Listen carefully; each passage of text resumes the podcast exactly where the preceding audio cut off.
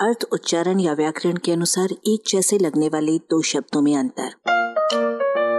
अपनी हिंदी सुधारें। विख्यात और प्रख्यात।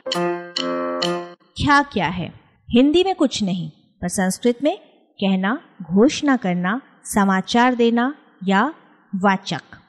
इससे ख्यात बना, जिसका अर्थ है कथित, ज्ञात, वर्णित, विश्रुत, संबोधित। अच्छे और बुरे से तटस्थ होने के कारण ख्यात अपने मूल अर्थ की तुला पर प्रसिद्ध की ओर भी झुकता है और बदनाम की ओर भी। इसी वजह से सुख्यात और कुख्यात दोनों शब्द अस्तित्व में आए। इस आधार पर ख्याति का मतलब विश्रुति मात्र होना चाहिए, पर हो गया है कीर्ति और प्रसिद्धि। विख्यात और प्रख्यात का सूक्ष्म अर्थ भेद पकड़ने के लिए दिमाग की थोड़ी कसरत ज़रूरी है।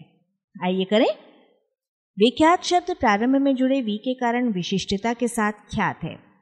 व्यवस्था के साथ ख्यात है, तीव्रता के साथ ख्यात है, बहुविधता और महत्ता के साथ ख्यात है।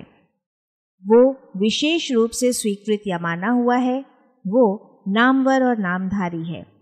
प्रख्यात के प्र से मतलब निकलता है आगे या सामने, आगे की ओर, दूर, बहुत अधिक।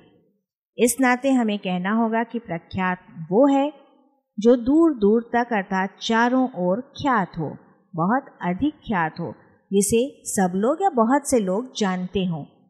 प्रख्यात का अर्थ प्रसन्न और सुखी भी है, क्योंकि विख्यात व्यक्ति की तुलना में प्रख्यात व्यक्ति को अधिक ख्याति और तृप्ति मिल चुकी होती है।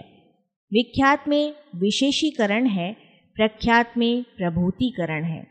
विख्यात से प्रख्यात में अधिक प्रसार है। यदि विख्यात रेडियो है तो प्रख्यात टीवी है। मुख्यमंत्री विख्यात हुआ करते हैं, प्रधानमंत्री प्रख्यात हुआ करते हैं।